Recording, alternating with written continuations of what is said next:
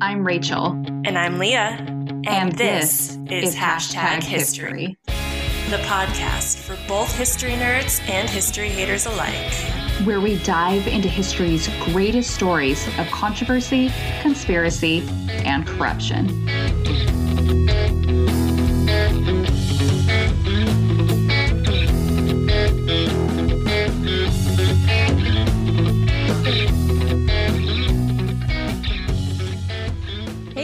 This is Hashtag History episode 40. I'm Rachel, And I'm Leah. And this is our season four finale.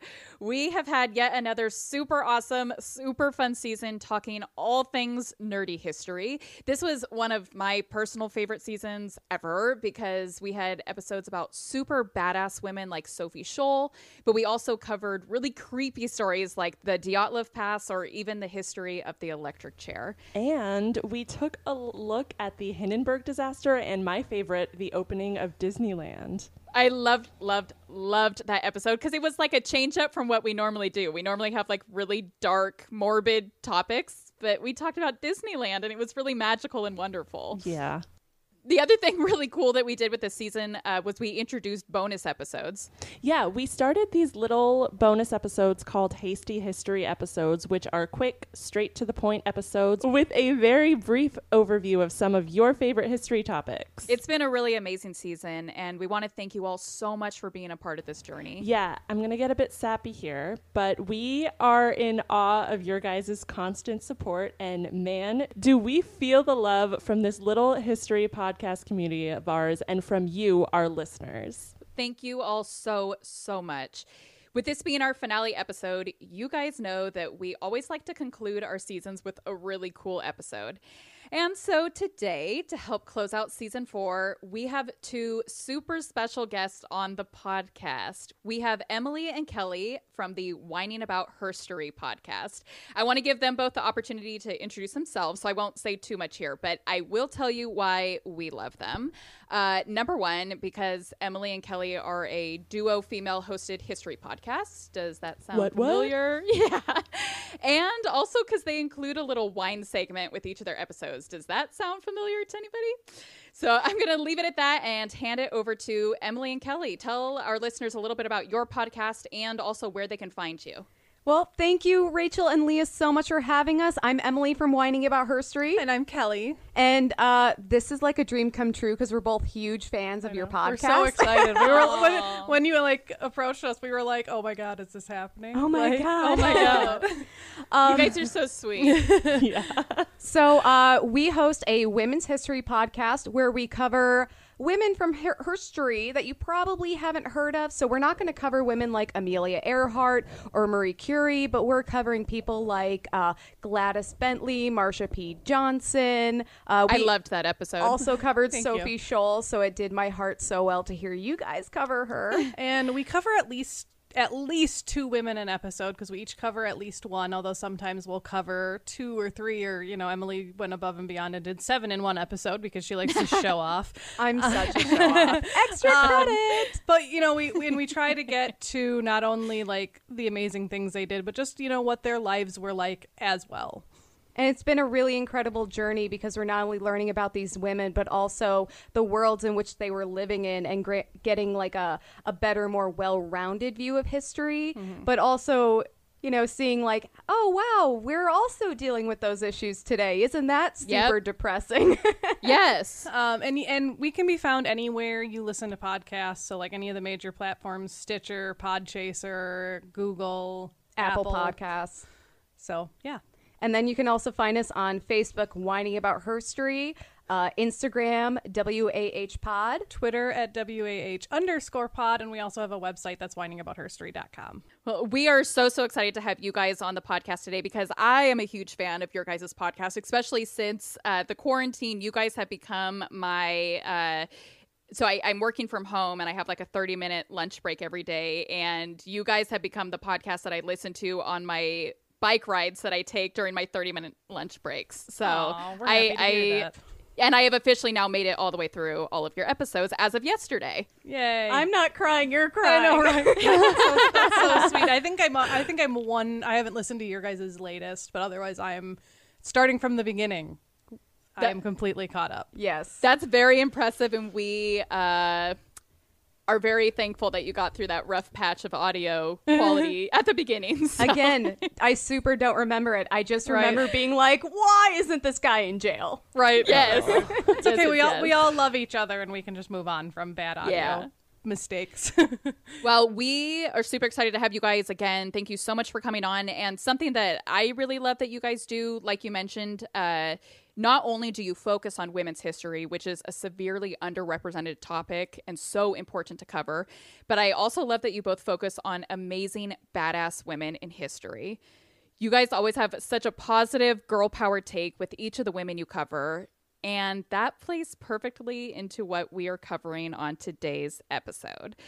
Because today we are handing the reins over to Emily and Kelly to tell us about an amazing woman in history that revolutionized the medical field for good.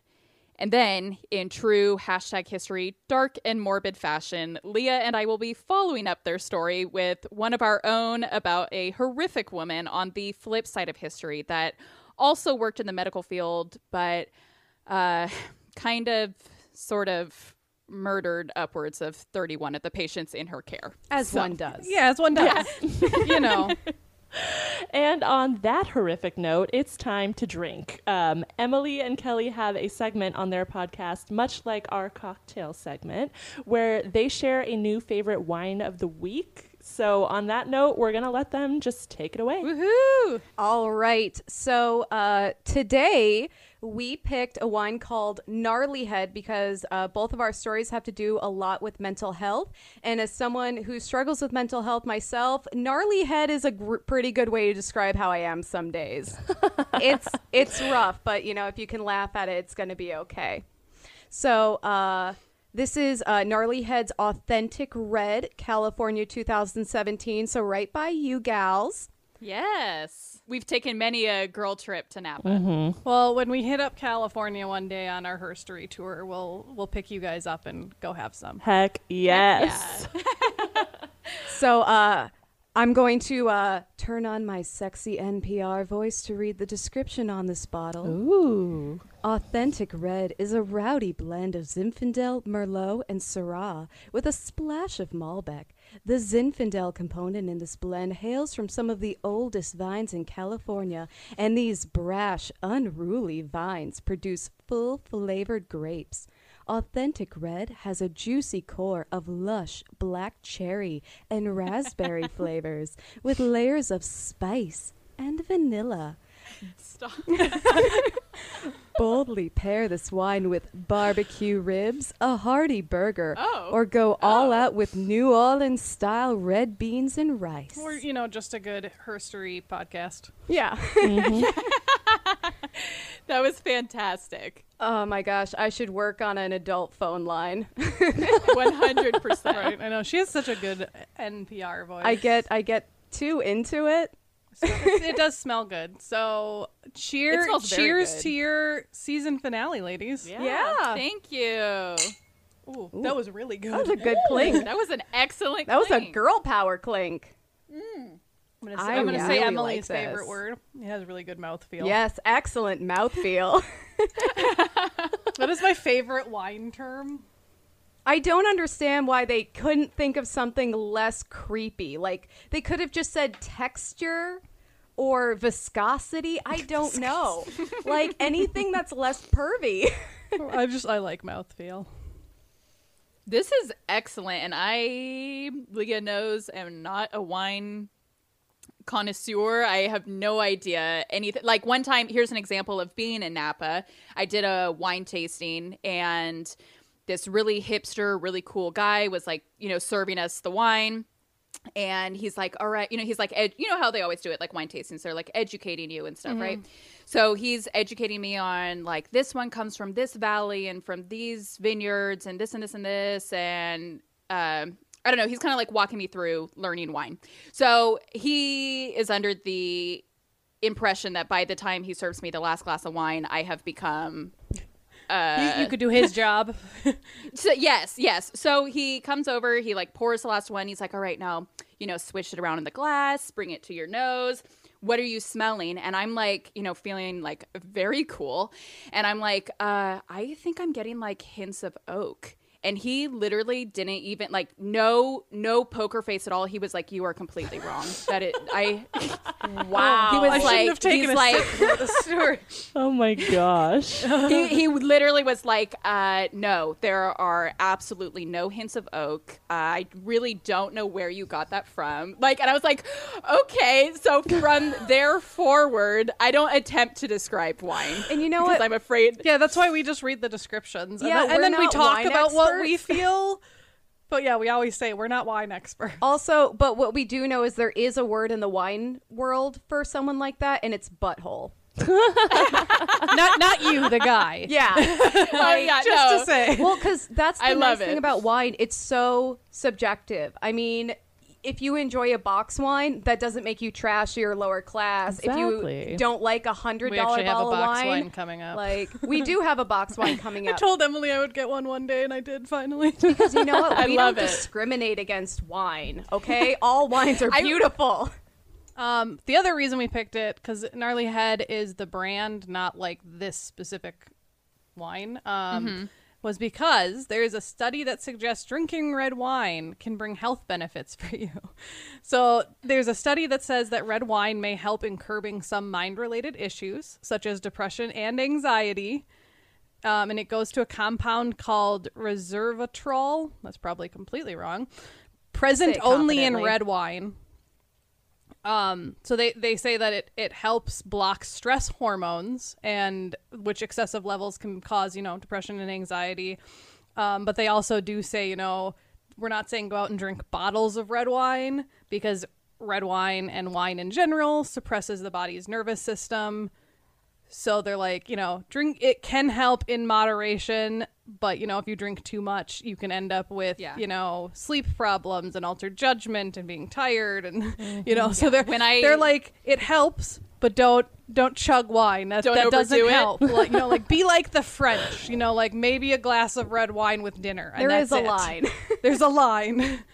Well, I will say um, I'm very much enjoying this wine, and I am very nervous because you ladies are starting uh, this week's episode, and I am nervous because I'm going to finish an entire glass of wine and then have a couple sips of a cocktail before I even get to my part. So Yeah, no, it's good we're starting with the lower stuff because then Yeah. you know if I'm really drunk by the end, it's fine because you're talking. Yeah, there you go. well, thanks. It's- It's your episode. You can be sloppy drunk. It's fine. Yeah, yeah. we need to be polite. We are guests in your podcast. All right, are we ready to jump in? Yes. All right. So, uh, for our segment, we are covering med- medical and mental health hero Dorothea Dix. I was surprised you didn't do the alliteration and say Maven. The the medical and mental health maven, Dorothea Dix. She's all about alliteration, so when she didn't do it, I was a little shocked. Dorothea Dix was born in Hampden, Maine on April 4th, 1802, as the first child of three. Her parents had deep roots in the Massachusetts Bay Colony, which, for your international listeners, is one of the earliest English settlements in America. Yep. Uh, unfortunately, though, Dorothy's mother struggled with co- chronic health problems, uh, making her an inconsistent presence in her children's lives. I feel that. That sucks. right. That's gotta be tough. Uh, to make it even tougher, Dorothea's father was a traveling book salesman and preacher who was never around. To make it even tougher than that, her parents were both alcoholics, and her father was abusive when he was around. Boom, boom, Oh. boom. Yeah, just le- left, right hooks over here. yeah, triple hits. It was likely due to this, combined with the absence of her father and her mother's chronic illness, that 12 year old Dorothea and her two younger brothers were sent to Boston to live with their soup's rich grandmother, also named Dorothea, and her husband, Dr. Elijah. Because she's married to a doctor, let's be real. Yeah. Uh, now, Dorothea, the one we're talking about, not the grandma, uh, at only 14 years old, um, she was very bright and began to teach at an all girls school in Worcester, Massachusetts. She even developed her own curriculum for them, which included teachings on ethical living and natural sciences. I was 13 when I first got to start babysitting, and she is running her own school. Yeah. Like, blowing my mind. In, excellent point. Yeah, right. It's like, oh God, I've, I've done nothing with my life. I was hesitating there to think about what I was doing at 14 and uh Yeah, I think I started my first like nannying gig when I was like 14, 15 years old. I think I was writing really terrible horror stories. I might have got. Oh, me too. I might have gotten published at 14. I can't remember. Ooh. It was either 14 brag. or 16, but they were really bad. And like going back and reading them, I'm like, why? Why did anyone publish this? I was writing really bad songs on the guitar. That's right. hey, that's okay. So in 1821, when Dorothea was 19 years old, again at that time I was doing nothing, she opened her own school. After five years of teaching, I imagine she had a pretty good handle on the whole thing. Like she just no schooling, no education. She's like, I'll figure it out. She's it's like, I got this. Um, her school had students from a lot of wealthy families in the area, but she wasn't solely dedicated just to serving wealthy families. She also taught the children of poor families, but out of her grandmother's barn. We're not really sure why. Don't know why it had to be the barn, But- but, it was. well, it it's for the happened. poor, so Yeah, exactly. Yeah. They don't get a fancy schoolhouse. She would write devotional books for the children she taught. One such book, Conversations on Common Things, was originally published in 1824 and had been reprinted 60 times by 1869. Yes, the world's most boring sounding book was reprinted 60 times. it was that good. Yeah. Apparently, that's what you need. Yeah. Whenever you write, make something, just make it sound really boring. And then when it's not, people will be like, this is amazing. This is such a boring title. It must be good if they're that confident to give it such a boring title. I love it. The book was written for other young women in the teaching profession and was written in the style of conversations between a mother and a daughter. Dorothea's goal was to provide education to women at the same level as men, and the book promoted this value. Now, this is me editorializing, but I imagine she was trying to create a book that could provide motherly guidance to these women, especially since she didn't have a motherly guidance or even a strong relationship with her own mother. I love that. She also wrote The Garland of Flora in 1829, which was one of the first two flower dictionaries in the United States. Slightly more interesting. Right? I'm Yeah. pretty sure the other one was also written by a woman. I'm pretty sure. I'm pretty sure. Not 100% sure. But I think I remember it being a woman's name when we were doing our research. But then dudes got into flowers and pretended that they invented flowers and You know, flower yeah, dictionaries. and yeah, it's just a male dominated field now. Sadly, during all this time, Dorothea was known to have quote unquote poor health like her mother. This was probably code for having depressive episodes, which then manifested into other health issues, as it's known to do. Um, and it makes me wonder if her mother was also like super depressed or had some other like mental issues, um, and that's why she was sick all the time. And sometimes on our podcast, we do uh, herstory headcanon where we make some really wild leaps and just establish something as it Yep. totally happened. We're not, I don't think we're reaching that far with assuming her mother was probably Yeah. depressed and Dorothea probably inherited We're that. just definitely herstory headcanning this, but it's you know instead of being like, oh, you know, she had a unicorn, it's yeah, no, this probably actually happened. Yeah, it's a little less Yeah. audacious than we normally get. Unfortunately, the depression became so severe that Dorothea had to give up her school, instead becoming a governess or like a nanny, which You know, so I guess of would be a you know little being like fifty children, she's like three. yeah. She worked for the family of prominent Unitarian intellectual William Ellery Channing, not Channing Tatum, bummer. While working for the Channing, not Tatum family, Dorothea traveled with them to St. Croix, where she first witnessed the horrors of slavery, because this is the 1800s and that's the thing. yep. Yeah. I imagine just because you were saying she became like a governess, isn't that what Julie Andrews is called in Yeah. Sound of Music? Yep. And if this were the Channing family and uh, Channing Tatum was Mr. Von Trapp, you can sign me up for that. Yeah, one, right? Even if it is with like a dozen horrifically misbehaved children. Oh I my will God. Be there. I'd be there too. Don't worry. Magic Mike meets Sound of Music. Okay. This, ne- this needs I'm to happen. We need to like email some Hollywood directors and be like, guys, done. we have this pitch, but we all have to be in the movie They churn out in, in some form. We all have to show up. they churn out so much garbage, and we are giving them gold Exactly. on a silver platter. Oh my god. In 1831, Dorothea returned to teaching from her governess job and established a model school for girls in Boston, which she actually operated for five years until a combination of overwork and untreated depression again caused her to suffer from a breakdown.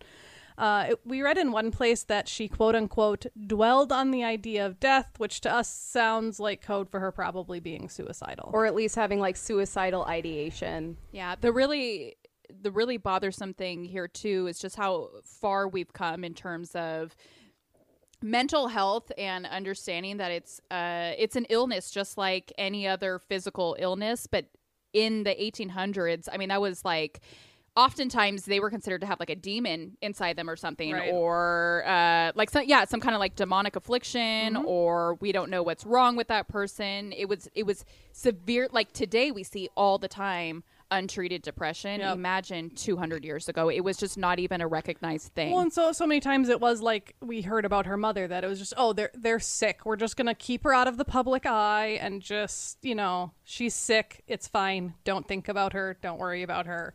It's fine. Right. It's fine. Yeah. Or even just as damaging, it was seen as a uh, a moral deficit. Oh well, you're a bad person, and that's why you Yes. have these problems. So screw you. right In an attempt to improve her health, Dorothea traveled to Europe, where she was inspired by British social reforms of the time. Let's be honest. She probably went to the south of France. yeah, That, everyone that's goes the to thing. It was like, oh, you have depression. You're rich. Go to the south of France. Can I can I get in on that? Can I get a prescription for a trip to Europe because I am also teetering on the edge of a breakdown. Like I think we all are, to be honest. you have you have anxiety. Go to the south of France for two Please. Weeks. So now, while I would normally be basking like on the beach or shopping or doing something completely unproductive, Drinking Dorothea wine. was all about the hustle. While in England, she lived with political reformer William Rathbone, met prison reformer Elizabeth Fry, and met the founder of the York Retreat for the Mentally Ill, Samuel Tuke. She also visited a mental institution in Turkey, which she saw as a model for future institutions. I guess the conditions still sucked, but the way they ran things was a little better. The bar was so low back then. Right? I was like, it was probably just like, hey, these prisoners are kind of treated like human beings, or not prisoners, the mentally ill are kind of treated like human beings. So, you know, it's better than, you know, not that. Yeah. Which we'll get Right. into in a minute. So she's like being exposed to all these new reformational ideas, and it's amazing. Yes, this was mm-hmm. very eye opening for Dorothea, who was inspired by Reformation ideals and the idea that the government should support the most vulnerable in society. What a novel concept. My God. These ideals would follow her when she returned to Boston in 1837, shortly after her grandmother's death.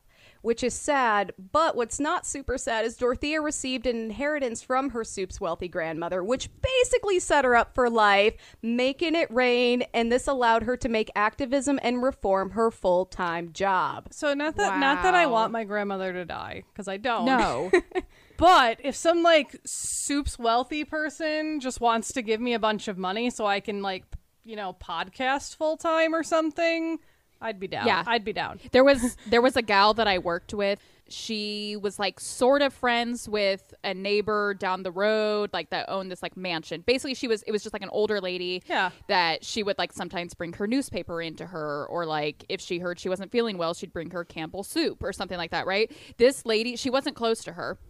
But this lady didn't have any family whatsoever. So when she passed away, she left my coworker like fifty thousand dollars I would love that. Oh my For- for- God.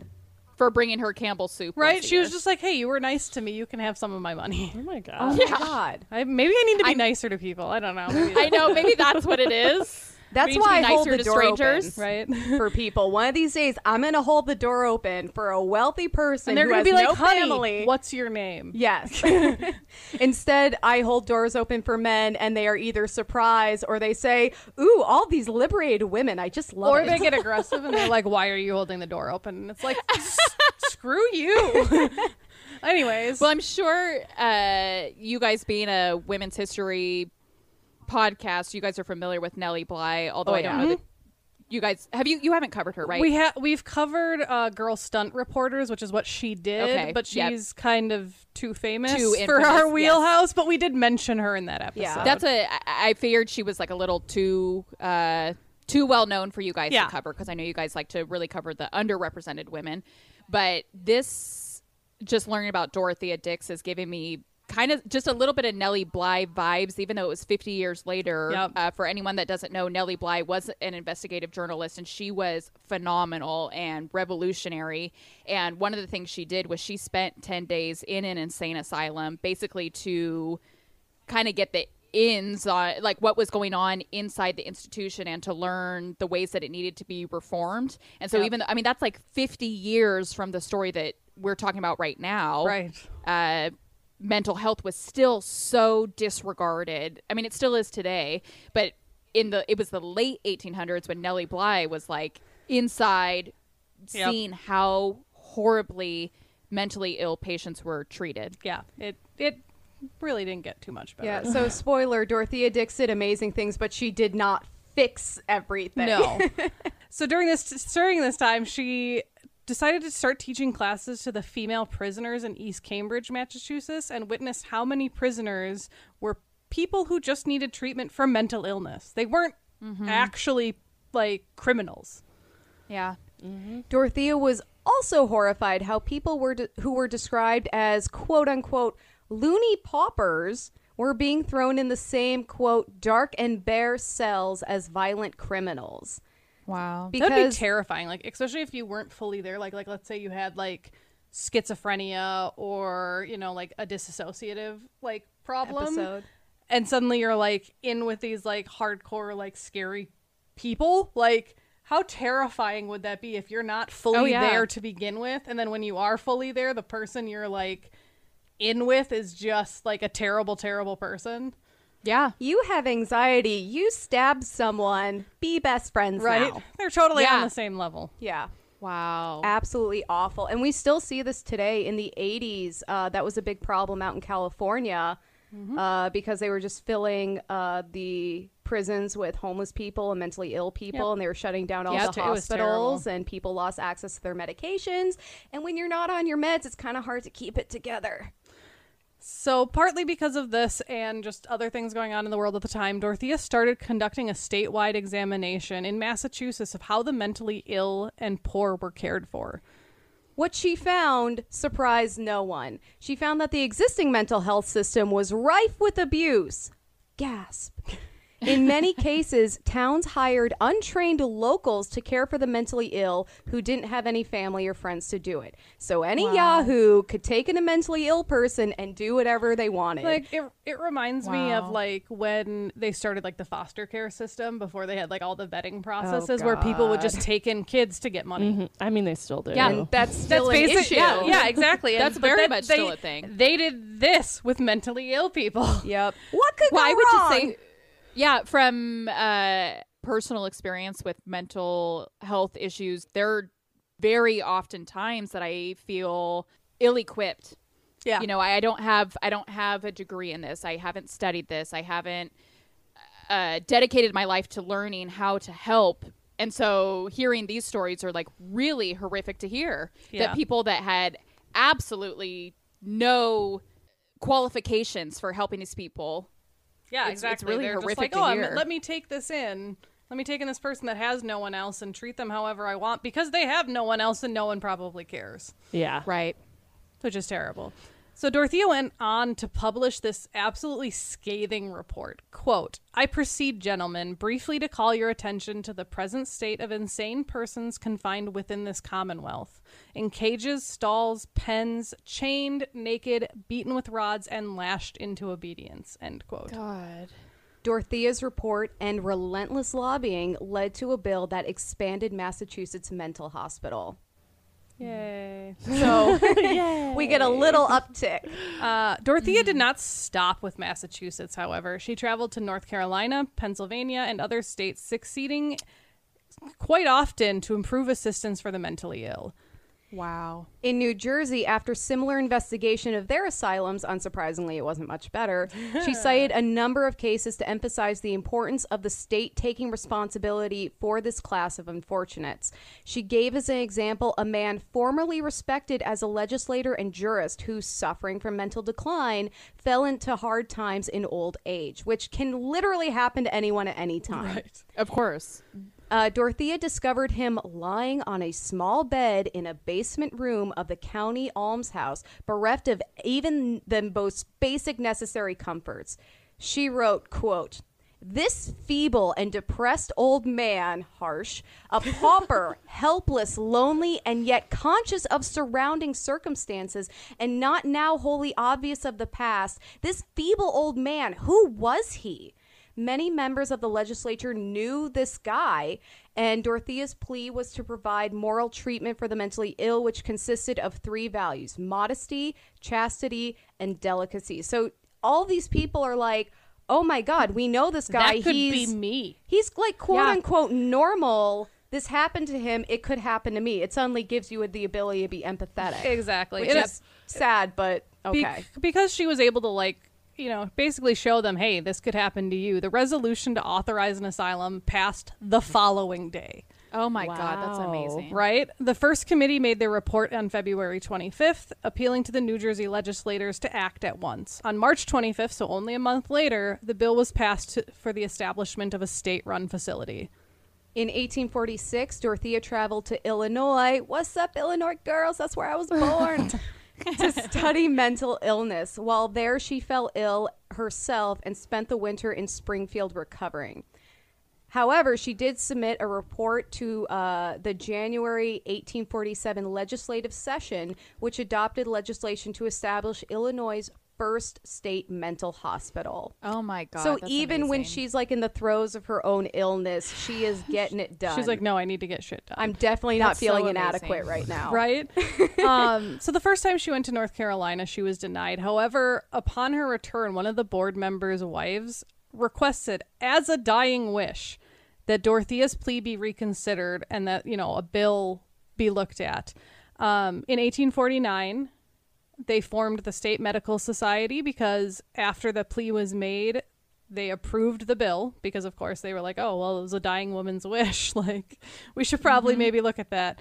Um, so, not only did the State Medical Society form, there was a legislate a legislation authorized for the construction of an institute in Raleigh, the capital, to care for mentally ill patients. They named it the Dix Hill Asylum in honor of Dorothy's father because I don't know, people are jerks or something because Well, her father was not a after a nice person. So I'm like, I, I'm like, did she like offer up his name or were they just like, hey, your last name is Dix, so we're just gonna call it Dix, and it's kind of for your father. Oh my god. Um, but eventually, 100 years later, they re- did rename it to the Dorothea Dix Hospital to honor her and not her father. Um, they also actually went on to open two more hospitals, um, one in Morganton, North Carolina, and then the third one was called Goldsboro Hospital for the Negro Insane, which was built in the eastern part of the state because, of course, this was still when things were segregated. Because, you know, Also, yay, that, the 1870s. that verbiage is what it was actually called. Yeah, That's that, that was the full title. Like, I'm not being course. like offensive. That was legitimately the full title of this hospital. Right. So Dorothea was instrumental in founding the first public mental hospital in Pennsylvania, the Harrisburg State Hospital. Then in 1853, she established its library and reading room because That's amazing. you gotta Right. relax. I was gonna say she's up to like four or five hospitals under her ben- belt now. Yeah, she's like Oprah. is- You get a hospital. You get a hospital. Exactly. Look under your chairs. There's a hospital. So she eventually ended up in Washington at during the high point of her work, which was a bill called the Bill for the Benefit of the Indigent Insane, which is a mouthful. um, This legislation that she promoted asked for 12 million 225 acres of federal land to be set aside. 10 million of which I know. I read that number and I'm like, does that say 12 million? Is that how many zeros is that? Got it. Lots. Uh, so 10, 10 million of these acres would be used for the benefit of mentally ill, with the remainder being used for the blind, deaf, and mute. Wow. So she's not just looking out for like people with mental health issues. Right, she's, she's like- also like, if you have a disability and you know you need some extra help or the, can't the live on people your own. te- the mm-hmm. people that tend to be abandoned by the people they Yes. love. Mm. Mm-hmm. God, what a that's an I- awful I, sentence. mean, not so much now because there's like treatments and stuff, but back then a lot of times it was like we don't know how to deal with these people. Oh, I I would say especially back then, but now too. People Yeah. I don't know how mm-hmm. to they throw their hands up. I, I love you, but I don't know how to handle this. Exactly. Or they just don't want to. Sometimes people are just like, you know what, I can't. And Yep. that's not always wrong, you know, Sure. Sometimes it's like, okay, maybe they're better off not with you, but you know. So proceeds from the sale of this land would be distributed to the states to build and maintain asylums. Dorothea's land bill passed both houses of the United States Congress, But, because there's always a but, in 1854, President Franklin Pierce, who everyone forgot was a Yeah, president, for vetoed sure. it. I wrote that note and I'm like, who the hell is President I actually, Pierce? is this bad that I know he was our 14th president? Well, Did he do? Here's the go. Did he do anything good? The no. Okay, the only there thing we that I, the only thing, the only reason why he sticks out in my mind, I don't know why the number fourteen sticks in my mind. The only thing I can very distinctly remember about Franklin Pierce is it was like after he uh, received the presidency, like he, he was inaugurated. He and his wife and kid or something are traveling on a train, um, and the something happened to the train. His kid ended up dying. Oh, That's why- well, eh, I still don't feel bad. I'm still going to you can power still, through. yeah, you can still finish the sentence. and I, be a jerk. I was saying, I, I, Sorry, I, guys. I wrote it if it makes anyone feel better. Losing your family does not entitle you to doom hundreds of thousands of people. So. and and definitely don't quote me because I think like some of those facts are not correct. Some of those facts are not facts. Um, but you asked. That is kind of how I remember Yeah, our 14th hey, president. That's okay. So, Franklin Pierce, who I'm not feeling that bad for, argued that social welfare was the responsibility of the states, not the federal government. Because Wow. screw that guy. Yes. Side note the bill is seen as a landmark in social welfare legislation in the United States, but not in a good way. Pierce's veto established a precedent for federal non participation in social welfare that lasted for over 70 years until the emergency legislation of the New Deal of the 1930s Great Depression. So basically, for 70 years, the federal government was like, Pierce said it's not our problem, yeah, right. so it's not our problem. It's the state's problem. Sorry, guys. Wow. Yeah, so that sucked. Um, Dorothea was obviously like deeply discouraged by this defeat and probably didn't know what to do to herself. So she was like, "Screw it, I'm going back to Europe." She got her script for Europe. she was like, I'm, I'm going back to the south of France. No, I'm kidding. Um, because she didn't go over there to rest and relax. She went over there and continued her work in mental health reform. She traveled to multiple countries, and not only did she work on mental health reform, she actually went to Nova Scotia in 1853 to, to study its care of mentally ill. And during her visit, she went to an island called Sable Island, where she had heard that people were ab- abandoning their mentally ill. Oh my gosh. Thankfully, this turned out to be mainly untrue. Thankfully. Um, however, while she was there, uh, there was a shipwreck, and she actually helped with the rescue of the shipwrecked partic- like people. What an amazing human being. I know. Right? We, we've decided her her catchphrase is because why not? yes. I'm a teacher. I'm a mental health advocate. I'm a sea rescuer. exactly. Right. It just seems like whatever circumstance she was in, she found a way to be the helper. Right, which is great because she had the money to do it. Like so that's Wow. fantastic because sometimes a lot of times when you, you see people with money they're like you know what no I'm just Take gonna notes, I'm gonna Jeff deal Bezos. with myself and that's it. So not only did she assist with a shipwreck while she was there, upon her return to Boston, she led a campaign that was successful to send upgraded life saving equipment to Sable Island. As I said, because why not? Um, And the day after the supplies arrived on the island, a ship wrecked. And because of the supplies they sent, 180 people were able to be saved. So this is a second Oh my ship that God. wrecked within like a few days. Is this? Uh, well, this is when she was back in Boston, Oh, okay. so I, d- I don't know the time frame between the two, but let's go with a few months. Okay. it sounds like this island needs to get it together, though, and Dorothea helped them. Yeah, right. they're like, they're like, okay, guys, you keep crashing here, but we we can save you now. It's fine. And this was just like a little side adventure on. She, she's like a On TV her show mental health campaign, she was just like, oh, episode she's going to a new village and like, how can I help you? right. Oh, totally.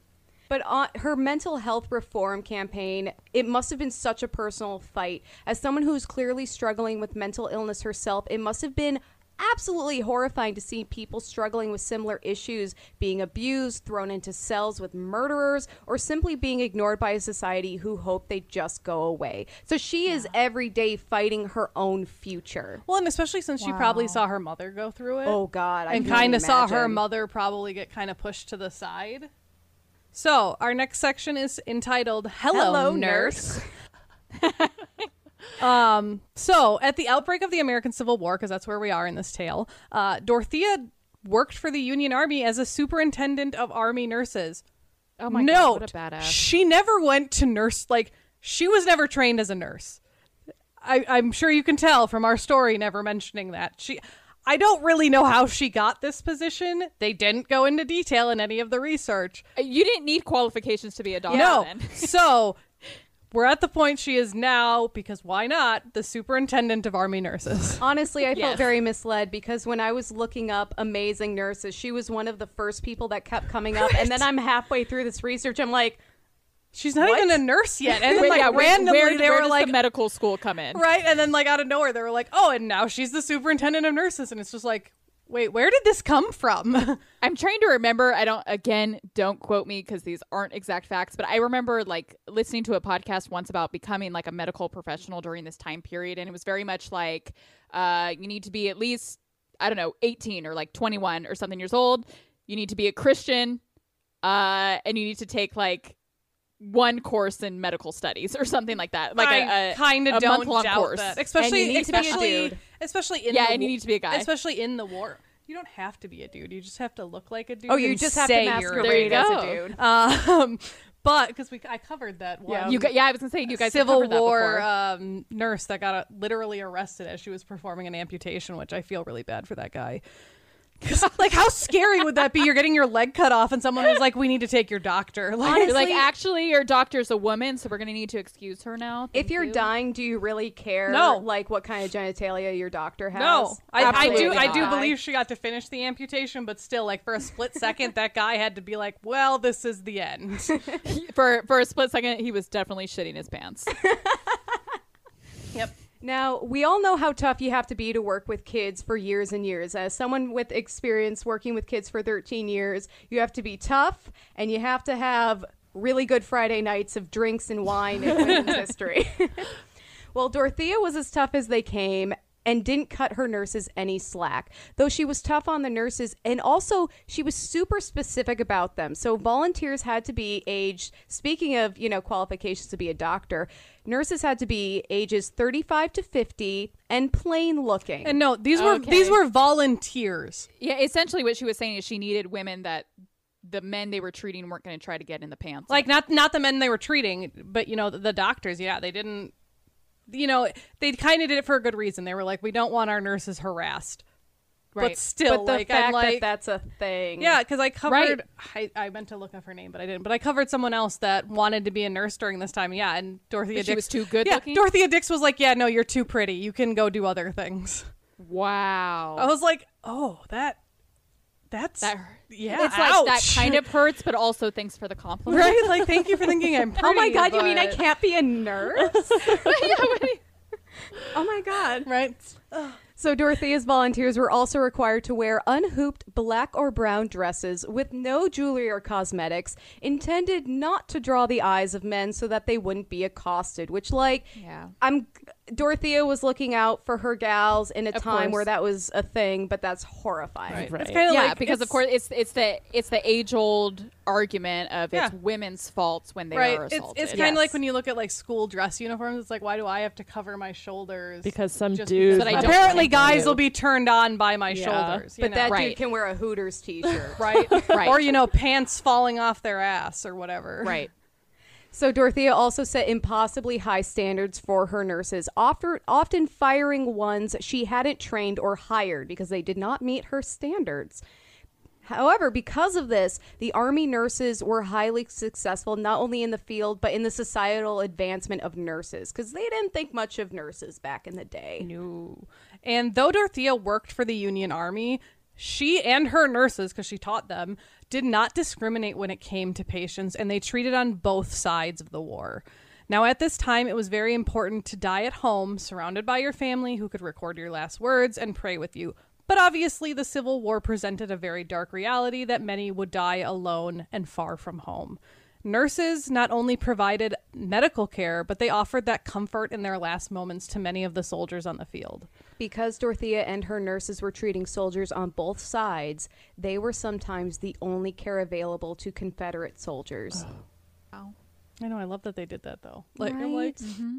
when she wasn't treating soldiers on the front line, Dorothea was fighting her own battles within the Union Army ranks. Doctors at the time didn't think much of their female staff, and particularly in the setting of war. They didn't believe that women belonged on a battlefield, women even were as the nurses. Pil- pillars of virtue. Exactly. They would openly harass and abuse the female nurses. Despite this, Dorothea continued to fight for more opportunities for her nurses and more training to fulfill the opportunities. Wow. By what an t- awesome woman. I know she was like, "No, shut up, doctors." Wow. By the time Dorothea left her position at the war's end in 1865, she had appointed about 15% of the Union Army nurses. Yeah. Wow. She was like the mother of the Union Army nurse corps. Yeah, That's amazing. Yeah, she did some great work. And des- despite not being a nurse. exactly. she did good. Um, so not despite not being a nurse, but despite having worked for the Union Army during the American Civil War, Dorothea was not an abolitionist. Um, she disagreed with slavery on the grounds that people should have a choice in how they live. But she did not necessarily agree with fighting or colliding with the pro slavery advocates. So she was an abolitionist, but she very much was against slavery. She was just like, do we really need to go to war about this, guys? Yeah. Like, eh. She was, we- she was anti war. And we felt it was important to include this because we do want to acknowledge the faults of the women we cover because no, no, no, one should be put on a pedestal. exactly. And that's Like, how we everyone's learn human. today. While Yep. she didn't want to fight against slavery, she wasn't going to encourage it. Dorothea vowed never to turn in an escaped slave. I did find one mention where it said like she had never been caught while doing this, which kind of leads me to believe at least on one occasion she helped a slave escape. But she was I, I would equate her to being like, Oh yeah, you know, Black Lives Matter is great, but I'm not really going to do anything Pa- about it. I'm not going to hurt She- she them, was- but I'm not going to like she was passive about Yeah, it. Yeah, that's which- how I like yeah. I view it. honestly, you know, silence only benefits the oppressor. Yeah. So, shame, Dorothea. You're awesome everywhere Ti- else. tiny bit of shame right there. Um, so after running her own school, campaigning for international mental health care reform, leading and training nurses in the American Civil War, most of us would be ready for a break or just to be like, you know what, I'm rich, I'm gonna I'm gonna be done now. Yeah. um, Dorothea, however, while she had earned one, decided that she was going to embody the can't stop, won't stop mentality and began working to raise funds for a national monument that would honor the soldiers killed in the American Civil War. God, she never stopped. No, she was just like, guys, not. I just need something and it didn't do." matter what the cause was. I mean, it's like I, I can see like her primary motive was reforming mental illness, uh, but it did, it didn't matter where. Like if she saw a breakage, she was going to fix it. Right. It was. I think She saw a like, need, she her, was gonna help. Yeah. Her overall like thing was almost just like helping the less fortunate, mm. wherever, Yeah. whatever, in whatever that you like meant. Mentally ill, you know, soldiers that died, people in shipwrecks. You know, like someone needs help. I'm gonna help. Yeah. So when when she wasn't fundraising, Dorothea continued fighting for social reform. She just kept She just going. kept going, and all of her hard work resulted in widespread reforms in hospitals, in building of hospitals, both at home and abroad. After a life of teaching, advocacy, and healing, Dorothea succumbed to illness and spent her remaining days in a suite specially designed for her. And probably by her. Yeah. Let's be honest. at the New Jersey State Hospital. She died on July 17th, 1887, at 82 years old, which is pretty good for this time For period. sure. Yeah, Oh, especially for someone that has an illness. You know, like because a lot of times they got locked up early in life and then they would just kind of waste away in an asylum. Like she lived a very full life. Yeah. She did. Uh, so this is our legacy section. Those who have listened to us before know that we try and add a legacy section to each woman about you know basically what happened after their, their, their life. honors, their accolades, their impact. So obviously Dorothea did a lot during her life and received a variety of honors and accolades both during her life and post-mortem. and there are so many that we're not going to list. These were just kind of our cherry picked favorites. So Kelly and I are just going to fire back and forth. Yep. In 1866, Dorothea was awarded two national flags for her work during the Civil War. in 1979, she was inducted into the Women's Hall of Fame in Seneca Falls, New York, the site of the first women's rights Yep. convention. In 1999, a series of marble panels and accompanying bronze busts were installed in the Massachusetts State House. For her relentless work on mental health reformation in Massachusetts, Dorothea was honored as one of the busts along with five other women. So it was like Wow. six total, all chicks. Yep, and that's definitely on our uh, list in our history tour. Totally. In August of 2006, the Bangor Health Institute in Bangor, Maine was renamed the Dorothea Dix Psychiatric Center. What a great name for a hospital. That hospital's banging. a crater on Venus was named Dix after Dorothea, and Kelly cool. mentioned last night all of the craters on Venus are named after women. What? Hell yeah. I, I think it's probably the whole like you know women are from Venus, men are from Yeah. Mars thing, Yeah. but I'm pretty Yep. sure I'm like 90% sure that all craters on Venus are named after women. That's awesome. That's amazing. And for all of our or your, depending on your your people, if they listen to both of us, our Herstory stamp collectors, which we mention if they have stamps. In 1983, the United States Postal Service created a one cent stamp for Dorothea Dix as part of the Great American Series. And just as a side note, current stamps cost 55 cents. So But she's number one. she's number one. but yeah, so there's a stamp out there with her face on it. That's Yeah. amazing. so that- that that's it. is the story of Dorothea, bad ass babe dicks. love I it. love it. Oh my gosh. Thank you guys so much. I consider myself to be a huge women's history nerd and I had never heard of her and I think she's important in any time but especially right now uh, in the last few years mental health has finally received the attention that it has always deserved. I'm so happy. finally in the last probably like what would you say Kelly maybe like 5 years Five or so years. I feel yeah. like oh yeah. But But then it's, it's only going to get more important mm-hmm. now. Because I Absolutely, think a lot of people, because of this being Yes. stuck at home, are realizing how important mental health is. We were literally Yes, just talking think- about that. Today Leah and I were talking about or yeah, Yeah. it was today or Yeah. pretty much every day I'm thinking like oh no Right? wait, we talked about it yesterday too but oh yeah that's because we talk about it almost every day Yeah. um, because I think that people that have never struggled with mental health are now exposed to a completely different world where you're stuck inside all the time there's a loss of jobs Right. and Feeling of uh, hopelessness. it's this is going to sound terrible, but it's an exciting time in the field of psychology. oh yeah. it, no it and, is and uh, from a historical perspective, like I mean, we've said this in multiple really of our is. episodes, but like as crazy and terrible as it is right now, it's kind of cool to know you're living through what's definitely going to be in the history textbooks. Oh yeah, exactly. And it, it's it's interesting to think about it. It's like you know, people one day are theoretically going to be able to look back at you know our podcasts or other podcasts, and they're going to be like, "Wow, look at this weird thing that happened in history." Yeah. right Yeah. So Right. yeah, it is. There's It's no very better time to be a herstory hero. Well, now we're going to take a break before Rachel and I tell our story. And as you guys know on hashtag history podcast, we just can't cover a topic in history without also consuming copious amounts of alcohol. So, Hey, more alcohol. so off we go to make those cocktails, and then we will be right back.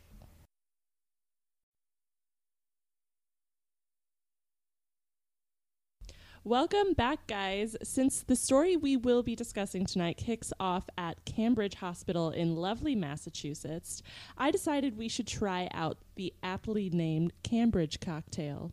And didn't your guys' story, a lot of it took place in Massachusetts? as well? yep. Yeah. So Kismet. Kismet. The specific recipe we're working off of contains gin, apple juice, and ginger beer.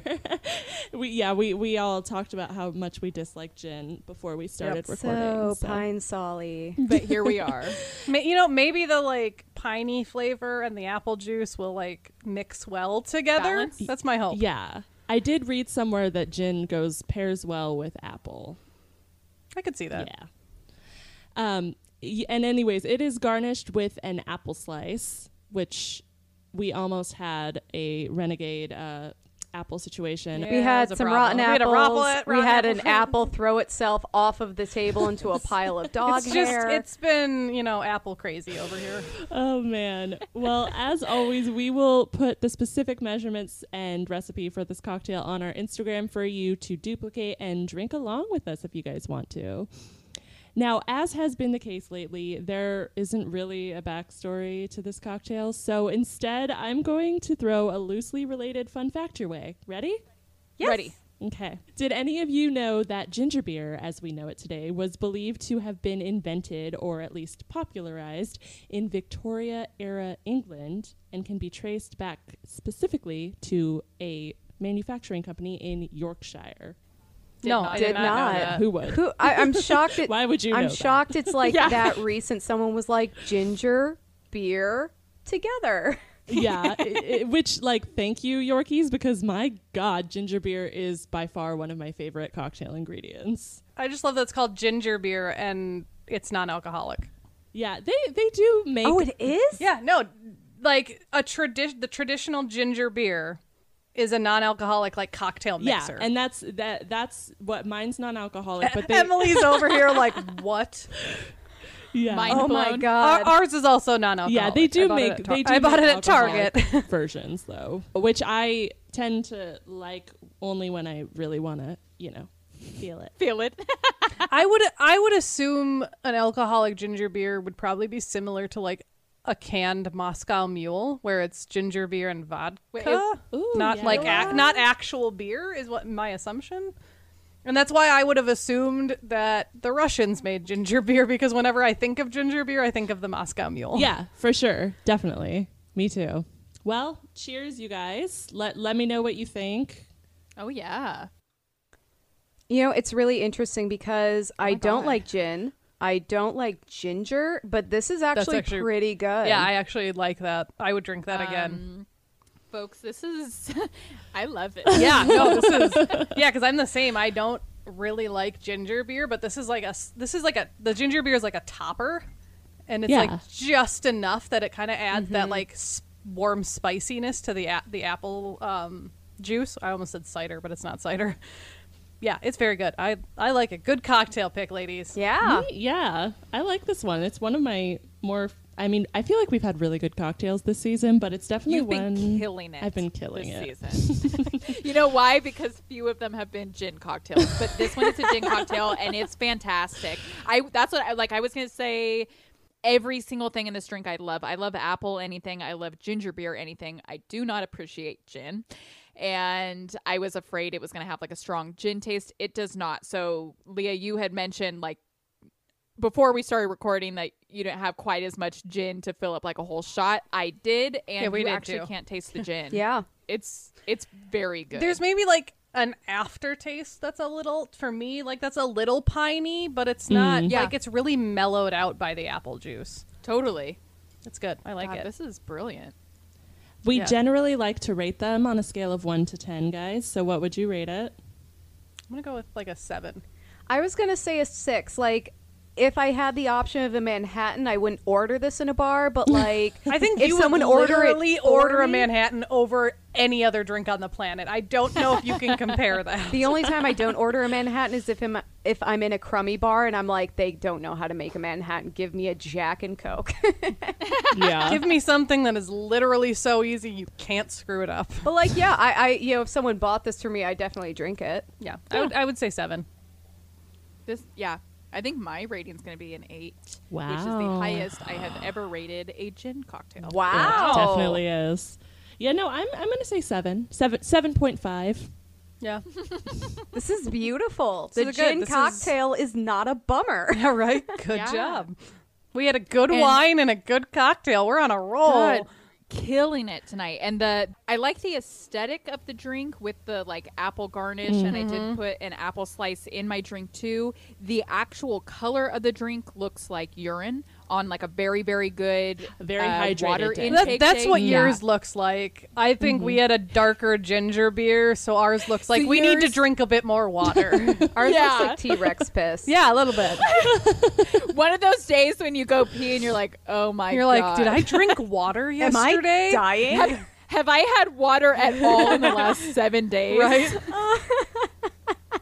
This is the kind where, like, when you pee, you're proud of yourself. That's what. Yeah, right. Where you're is like, yes, my doctor would be so happy with me right now. oh my now. god! I'm gonna yes. take a pic. Gram that. Fantastic. I think I just really love it because I love ginger beer, though. So, like I teased at the top of the episode, the woman that we are covering on this week's episode is an infamous American serial killer who worked as a nurse in Boston, Massachusetts, and was responsible for the deaths of dozens of patients over the span of two decades. When caught, she is quoted as saying that her ultimate goal was to have killed more people, helpless people, than any other man or woman who ever lived. Lofty goals. I'm ex- it's horrible. I feel bad because I'm excited because I'm like a, I'm trying to like a, a crimeophile. Yeah, You're oh, a- yeah. you're a oh, Am you're I am a- I creating a word? I don't know. if You're a that's crime junkie. Yeah, I'm a or crime. Like I actually. Yeah, there you go. It depends on what podcast. and I listen to. have been for a really long time, and so I Yeah. know who this woman is. But I like briefly skimmed your notes. I didn't read them because I want to be surprised. Because even just briefly skimming your notes, I was like, I don't know some of this, and that's really oh, exciting. Oh, exciting. yeah. I in am a really terrible way. super jazzed. Leah and I have forever said that our podcast is like a history slash true crime podcast. Yeah. Yeah, I want to hear about how this chick murders a bunch of poor people. now, this woman was Jane Toppan, or as she would come to be known, Jolly Jane. She was born Honora Kelly. Yes, a completely different name than Jane Toppan. need- I we will need- get to that I shortly. need to change my name now. Because Yeah, that is 'cause she even name and how she spells spells it. it. I mean, it's her last name, but still, I need to change. That's okay because she changed her name. Oh yeah, so that's you're true. fine. It's fine. Yep, yep. Now, she was born on March 31st, 1854.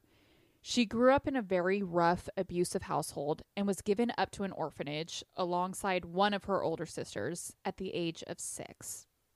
Jane's mother, Bridget, had died of tuberculosis when she was really young, and Jane's father, Peter, went into a severe downward spiral.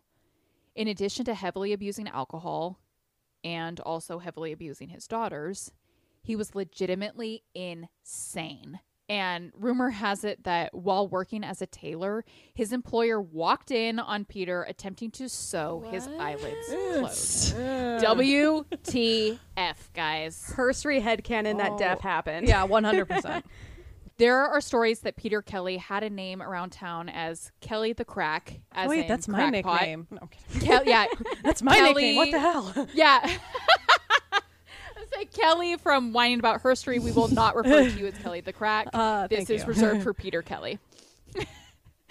Depending upon what source you gather your information from, it was either Peter that dropped six year old Jane and eight year old sister Delia off at the Boston Female Asylum, or it was their grandma after their father was committed to an asylum himself. Oh, Either way, the girls ended up at a female asylum and never saw their father again oof.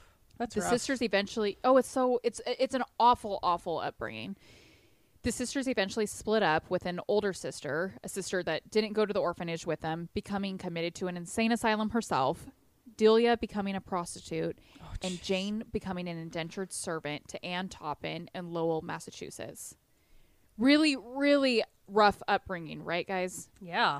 This is like uh, the beginning of an HBO show or something. Just awful, sad, horrifying, and uh, as we've already discussed earlier in this episode, asylums at the time were really horrible places to be. And I mean, these kids are probably in there with like murderers or you know, Oh, yeah, criminals. exactly. Absolutely. We're talking mid 1800s. Yep. In uh, they referred to it as an asylum. It was essentially an orphanage, but not great conditions here. Oof. It didn't get much better in the Toppan household where Jane had become an indentured servant for Anne Toppan. I'm going to refer to her as Mrs. Toppan. Uh, she apparently treated Jane pretty shitty while treating her actual daughter, Elizabeth, who was roughly the same age as Jane, strikingly different. History tells us that Jane was overweight and not particularly pretty. Elizabeth, on the other hand, was the exact opposite. Mrs. Toppan doted on Elizabeth and filled her head with all the things that the beautiful young girl could one day have a husband, children, a home. But Jane, she was told time and time again that she would never have those things. I do have one uh, childhood picture here of Jane uploaded for you guys to check out. Now, typically, this is the part of an episode where I make some quippy comment about a person's picture, all in the name of fun.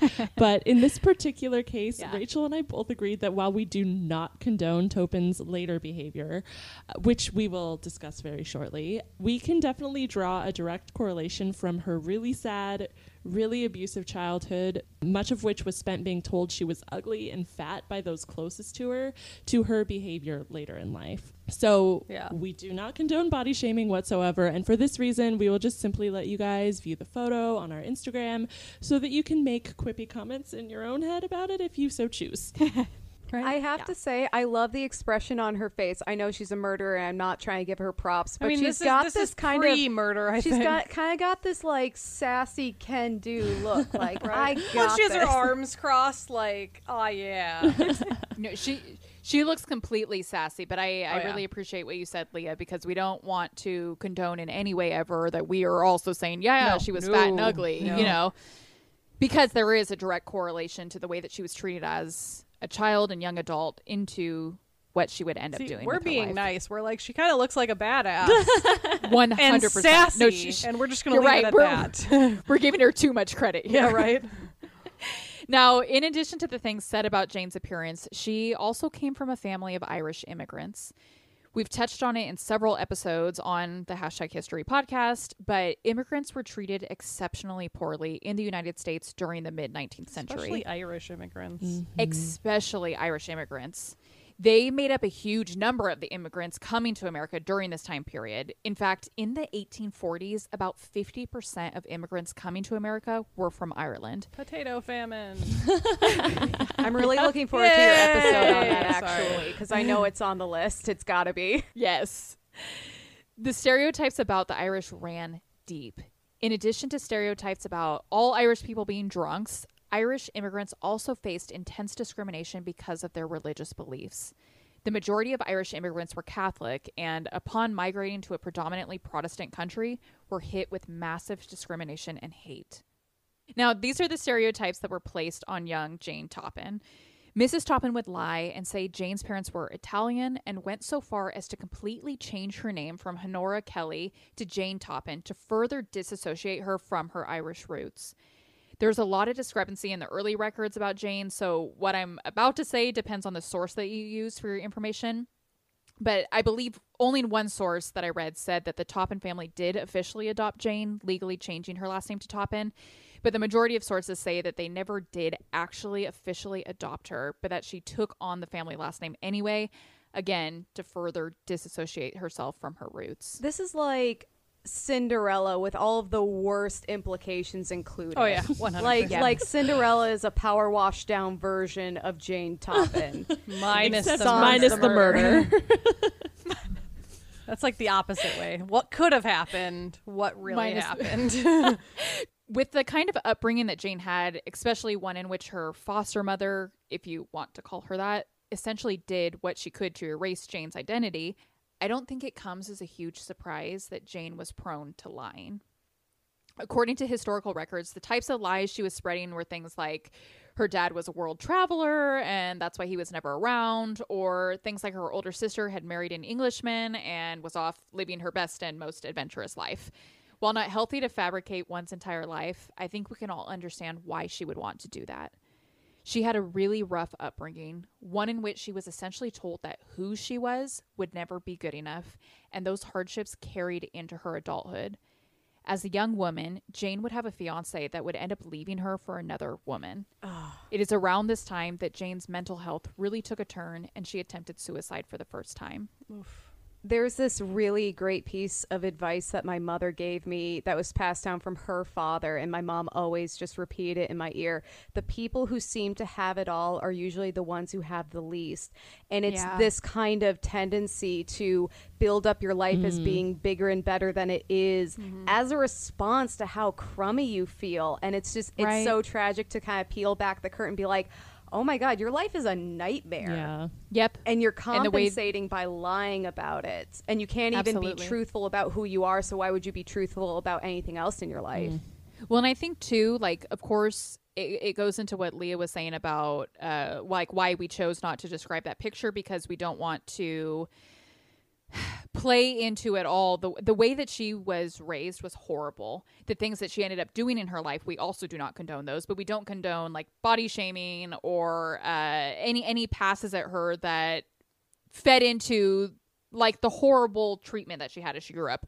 But in that same regard, I think we can all say we grew up with a girl similar to this that was like the annoying girl in school that like always told a lie. You nothing that came out of her mouth was straight, right? Yeah. Like just the really obnoxious girl that was always like, "Oh, well, my dad this and my horse is bigger than yours." I feel like Jane Toppan was very much that I person. still work with someone that's like that. Oh my god. I believe you Where because I'm yeah, like, people I ju- just take everything that comes out of that person's mouth with a grain of salt because I'm like, Yep. mm, you change your story every like second time I talk to oh you. Oh my gosh. completely. Yeah, I know. I'm like, uh, you embody everything someone says a millennial is, and I hate you. But also going to what Emily said embodies maybe someone that overcompensates because they have a lot to overcompensate. for. Potentially, yes. It's tragic. it is. It is. At the age of 18, Mrs. Toppan gave Jane $50, which is the equivalent of a little over a thousand in today's money, and released her from her servitude. Jane, who had developed a friendship with her foster sister, Elizabeth, chose to stay on at the house, though, and lived there until Mrs. Toppan had passed and Elizabeth got married. This was a bit of a hard blow for Jane. It appeared as though everything that the late Mrs. Toppan had predicted had come true. Elizabeth had gotten married and was living in their beautiful home, while Jane, now in her 30s, was single, overweight, and was staying on at the Toppan house, but now as Elizabeth and her husband's maid. Hmm. Yeah, What that a would be hard. messed up family dynamic. Mm. Like, can you Oh my God, imagine yeah. wor- like No. being your sister's servant through your Mm, I whole would hate that. life? And uh, In 1887, when Jane was 33 years old, she left to begin studying at Cambridge Hospital to become a nurse. Cheers to our Cambridge cocktail. Mine's everybody, already gone. Which, yep, I've already finished mine. We're, we're so It was- behind, Emily. I, well, I have to drive, so I'm I'm holding Going off. slowly. Yeah. It was here at the hospital that she developed the nickname Jolly. For a woman that would end up bringing so much torment and destruction upon so many lives, she was known for being a very jolly, cheerful, and positive person around the hospital, and her patients adored her It just like gives me the shivers. Like, Yeah. completely. Her instructors also liked her for the most part. She was a good student and a bit of a kiss up. Like I said, like that person that we all grew up with, Yeah. or like uh, Kelly still works with. While other staff at the hospital didn't enjoy her perpetual lying and gossiping, she did her best to make a good impression on her instructors. But there was one thing that struck even them as rather odd about Jane.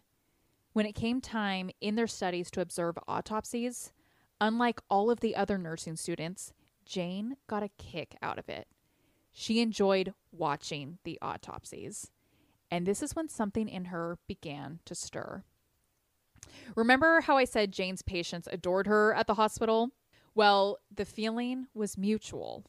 When Jane found herself drawn to particular patients, she would falsify their medical records to indicate that they needed to stay in the hospital longer than originally intended, just so she could hang out with them longer and get to know them better. Hmm. So creepy. That's Yeah, gross. This like makes me terrified to ever step I into know, a right? I'm hospital like, oh, again. oh, I'm going to the hospital again. You, like you get the one nurse who just seems really cool and nice. It's like, okay, I don't trust you. Yeah, because you're too nice. You're too You're nice. too nice. You're I don't creeping trust me out. your joy. and, and everyone calls you jolly. I don't think so. No Right? I need a different nurse. Give give me the I need bitchiest grumpy, nurse on the please. ward. yeah, please. Can we bring Grumpy back in here, please? Thank you. it was here that Jane began her experiments. Tending to primarily treat the elderly, Toppan would inject her patients with morphine and atropine, which would bring her patients in and out of consciousness. We now know that this is also where she began her killing spree. In her own words, Jane admitted to killing a dozen people while she was still a student nurse. The exceptionally disturbing part about Jane is that she got a sexual thrill from killing her victims. While they were convulsing from seizures, she would crawl into bed beside them and hold them until they died. She wasn't stupid, though. She needed to keep up a reputation at the hospital. There are a few patients that we know of that she would inject with this combination of drugs, but then bring them back from the brink of death. A miraculous feat that she could show off to her supervisors, colleagues, and other patients. Right, like look how good of a nurse I am. Can you imagine being in the middle of dying and the nurse just crawls into bed with you? Like you're oh already dying and you're like, how could this get worse? I mean, oh, if- if hello you- Oh, it just if you're in and out of consciousness, like you might not even know. Am I hallucinating this? Please tell me this Yeah, isn't real. please. We actually, Please. you guys are spot on. We are literally just about to touch on someone's story that is almost identical to what you were just saying. I know. I'm just like, ew. it's it's it's creepy. Now, because of this thing that she would do where she would bring people back from the brink of death, in addition to her cheery disposition, she became one of the most liked nurses at the hospital, mm. both by her patients and by her bosses. Even though some of her bosses at Cambridge were suspicious of the number of patients that had died while in Jane's care, they still recommended her to the Massachusetts General Hospital in 1889, which was a really big deal as it was a very prestigious hospital. Here, she continued her experiments on patients. One such patient, a woman named Amelia Finney, remembered being pretty in and out of consciousness after Jane had given her some bitter medicine following an operation. The patient wasn't quite sure if she was just having a bad dream, a, a really like lucid dream as a side effect of the medication, but she had a vague memory of Jane climbing on top of her in the hospital bed and kissing her all over her face. No. Jane only stopped when something startled her. It would be another 14 years hmm. before Jane was eventually arrested for her crimes that this woman learned that it hadn't been a dream, that this horrific memory that had lived in her mind for years and years had been real.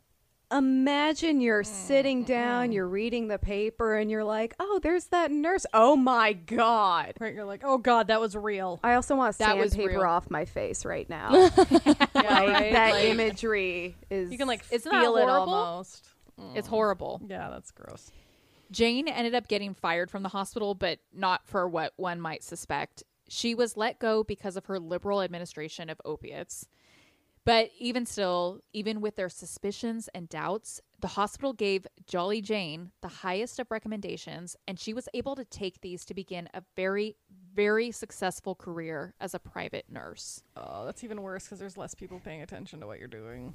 I just don't understand how you could highly recommend someone who is getting fired for like Liberal use Oh, yeah. liberal opiates. administration of opiates. I mean, other than giving people tons of drugs, she was just fine. swell. She was just fantastic. Well, exactly what you were saying, Leah. We see example over and over of people giving her like highest recommendations, even when they had suspicions. Right? This is like the second hospital to do that. And it's like Correct. eh. and this wh- happens yeah. in in modern day scenarios of angels of death. It's really easy to write this off as, oh well, it was back in the 1800s and no one knew anything. It still happens today because hospitals don't want to be held liable for having a murderer on staff. Yeah. Totally.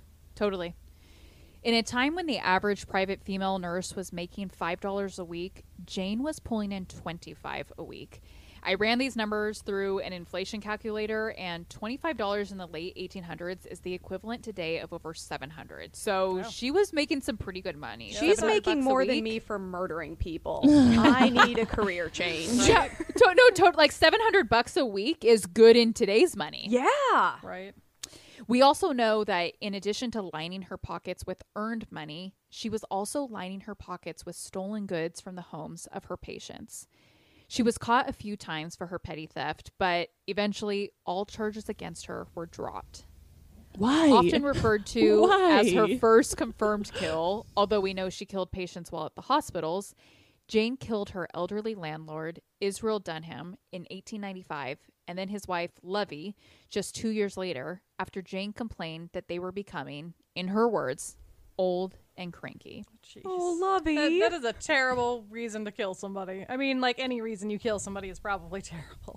There's a lot of quotes from Jane where she saw no value for an elderly person's life. yeah, she's just And, and like, she said "Meh." that there's there's no her exact quote is there was no use Oh for them. Oh gosh, that's terrible. Thank God that we value the lives of our elderly today and that we would never put their lives in danger for the sake of a haircut.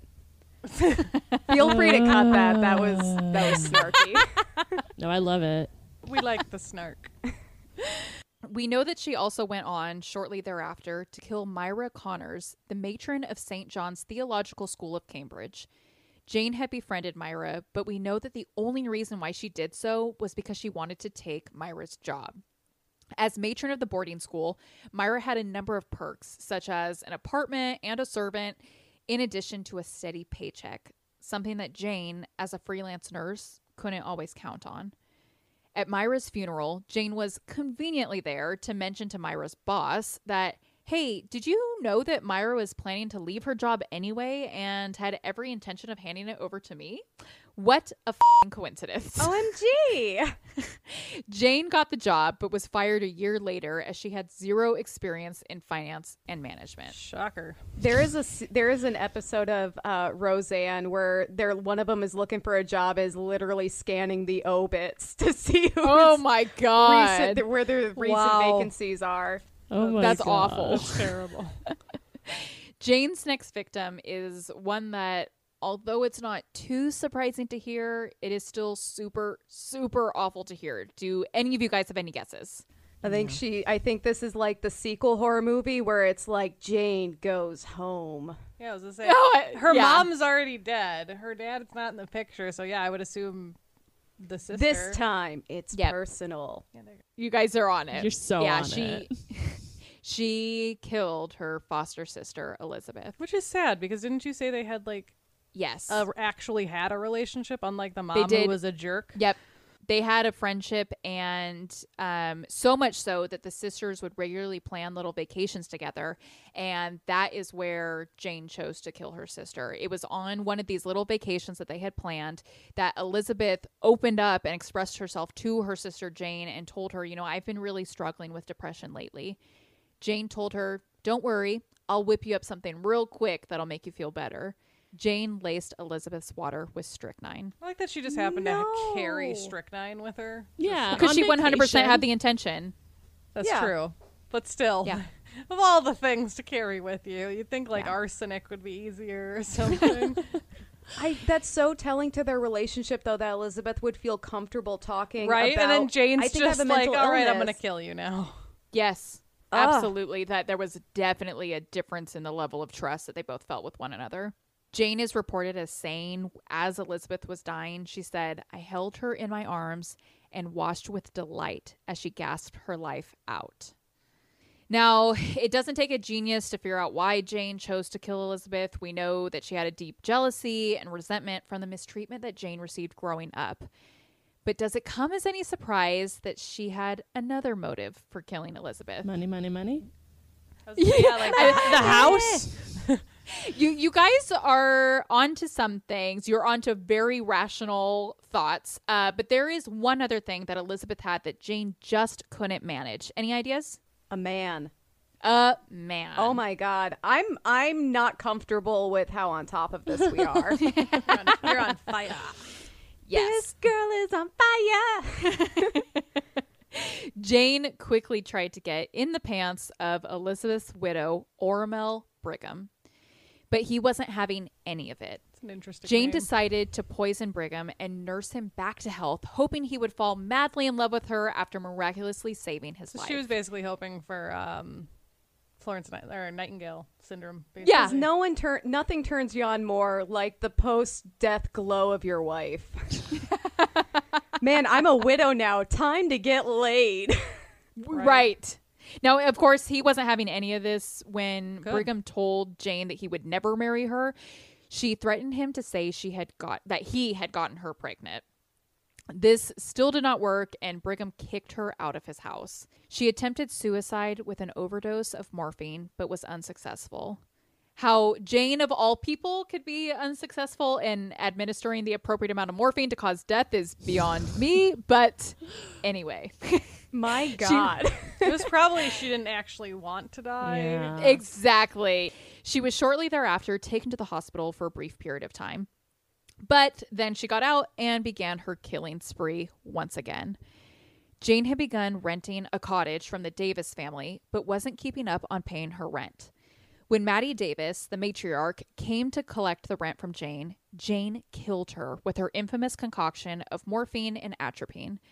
In an insanely ballsy and shameless response, Jane then moved into Maddie's elderly husband Alden's house to care for him. It should come as no surprise that Alden too died shortly thereafter. Shocker. Total coincidence. When his two adult daughters, Minnie and Geraldine, came snooping around to figure out what was going on, Jane killed them too. Suspicious of how an entire family could die so suddenly in the span of six weeks, oh, you guys, Minnie's father in law had her body exhumed, and a toxicologist was able to confirm traces of morphine and atropine in her system. On October 19th, 1901, Jane was arrested. Although she formally confessed to 31 murders, historians believe the number of victims to be closer to 100. Oof. Jane expressed to her attorney that she did not want to be deemed insane, that she had known what she was doing, she knew it was wrong, and that she felt no remorse for it. If she was deemed insane, she knew that she had no chance of ever being free again. because admitting that you're like, oh yeah, I knew it was wrong and I'm totally okay with that, you know, you, you get off lighter. Mm. Unfortunately, yes. Like, uh, say a jury found her guilty, she may have the chance at an appeal, maybe living outside Bail of bars once again. Bail, yeah. yes. Versus knowing she was going to be put away in an asylum for the rest of her life if she was Ugh. found insane. Now, things didn't look good for Jane at her trial. The jury was disgusted to hear of a female serial killer, and not just any female serial killer, but one that got off sexually at murder. They couldn't rationalize this. After only 27 minutes of deliberations, the jury found her not guilty by reason of insanity and had her sent to Taunton State Hospital, where she would spend the rest of her life. I've uploaded a picture here for you guys to check out what she looked like at the start of her stay at Taunton versus what she looked like just a year after being there. And I think it is totally 100% appropriate to describe the differences that you see. She The definitely like looks more gaunt. Like she Yeah. definitely lost weight. Like you can tell Yeah. in her face that like she you can definitely see her like cheekbones and stuff much more vividly than you could when she got there. Yeah. That's probably the biggest thing I see. Yeah, that Yeah, for sure. That's more that's my biggest takeaway. She still looks super snarky though. in both sets of photos. Yeah. She like has that smirk in both, and she's like rolling her eyes in the second, like the fir- the first one of her second year. She's like, oh god, You know what? That that smirk takes on an entirely different light when you realize what she's done. Oh, like yeah. before she started the murdering, I could get behind the smirk, and now I'm like, stop Now it! it's creepy. Stop Yeah. everything that's Yeah. going on here. Because you're a horrible human being. Right. Yeah. Toppan died at Taunton in August of 1938 at the age of 84. She would go down in history as one of the most infamous serial killers and one of the darkest examples of a medical professional on the wrong side of history. And it would appear that she never changed and never had remorse for her crimes. Attendants at the insane asylum where she died remember her saying to them once, Get some morphine, dearie, and we'll go out in the yard. You and I will have a lot of fun seeing them die. oh creepy, Horrible. creepy, creepy. You know what I think is interesting is like you you described during the trial how they were so disgusted by a female ser- serial killer and one who found sexual gratification. And it, like it just popped up into my head like it combines their two worst fears of women, violence totally. and sexuality. Yep, Totally. like, nope. clearly, she's insane. yep. Yeah, we covered uh, Lizzie Borden in season two, I think. I love that episode. And oh, Yeah, it's a I- good it's it's like such a fascinating case, but it's roughly the same time period. It's like late 1800s is when uh, her parents died, when she killed her parents. August 4th, 1892 at 92 2nd Street in Fall River, Massachusetts. Okay. Oh my Em- God. Emily knows a creepy amount about Lizzie Borden. Oh my god, that was like very creepy and very fascinating. But that's right, it was uh, August fourth because it's Leah's birthday. I remember. that now. That's even worse. That's right. Um, but same deal. Like they found her not guilty because an all white, all male jury could not imagine, they couldn't fathom a female killer. It wasn't possible. Yeah. No. We're so delicate. Yeah. Not that like it's empowering to murder people, but like sexism let a murderer get away. But also it's possible. Yes. Yeah. Yeah. Well, guys, that's the story of Jane Toppan. Super disturbing. gross. So so much like sh- like of me just going, oh. Yeah, I, I Yeah. don't know if you noticed. I actually didn't have a lot of comments this time because I was just in like internally dis- In- yeah. I wish I wish we had a Internally camera on our faces because I was just like the Yeah. whole time Yes. just making horrible Well, and, faces. and her comment, like while she was on the ward, just reminded me of an of a woman that I had covered, and it just cre- like I Who was it? Um, Lizzie Halliday, I don't remember right now. because she, Reminder. I believe she kills someone on the ward. She murdered a bunch of people. Uh, she murdered a lot of her husbands, and then when she was committed, her favorite nurse was going to leave. Yeah, and and so on the killed her. last day, was- she cornered her in the bathroom and stabbed her with scissors. Two hundred times Because she and didn't want her to leave. She was. I'm surprised you actually didn't cover her on your thing of the electric chair. She was the first woman sentenced to death by the electric That's chair. yes. Yes, yes, yes. And I remember she now I remember covered, your episode and about she was it. covered by Nellie Bly. that I re- totally But yeah, like so episode when now. you were talking about um Jay and like saying that to a nurse, it reminded me of her. I'm like, oh, Yeah, and it I mean it just goes to show she never ever had any kind of No. remorse or any human conscious about just- what she had done. and she still wanted, like, she still wanted to do it. She was like, hey, I'm Yep. bored. Let's go kill people. Yep. Ugh. And I think something that we need to recognize too is her upbringing played a huge, huge role in the person that she became. Oh, absolutely. And it, we can definitely acknowledge that she had a horrible childhood that you wouldn't wish on anyone. Definitely does not absolve her of her crimes. Right. Right.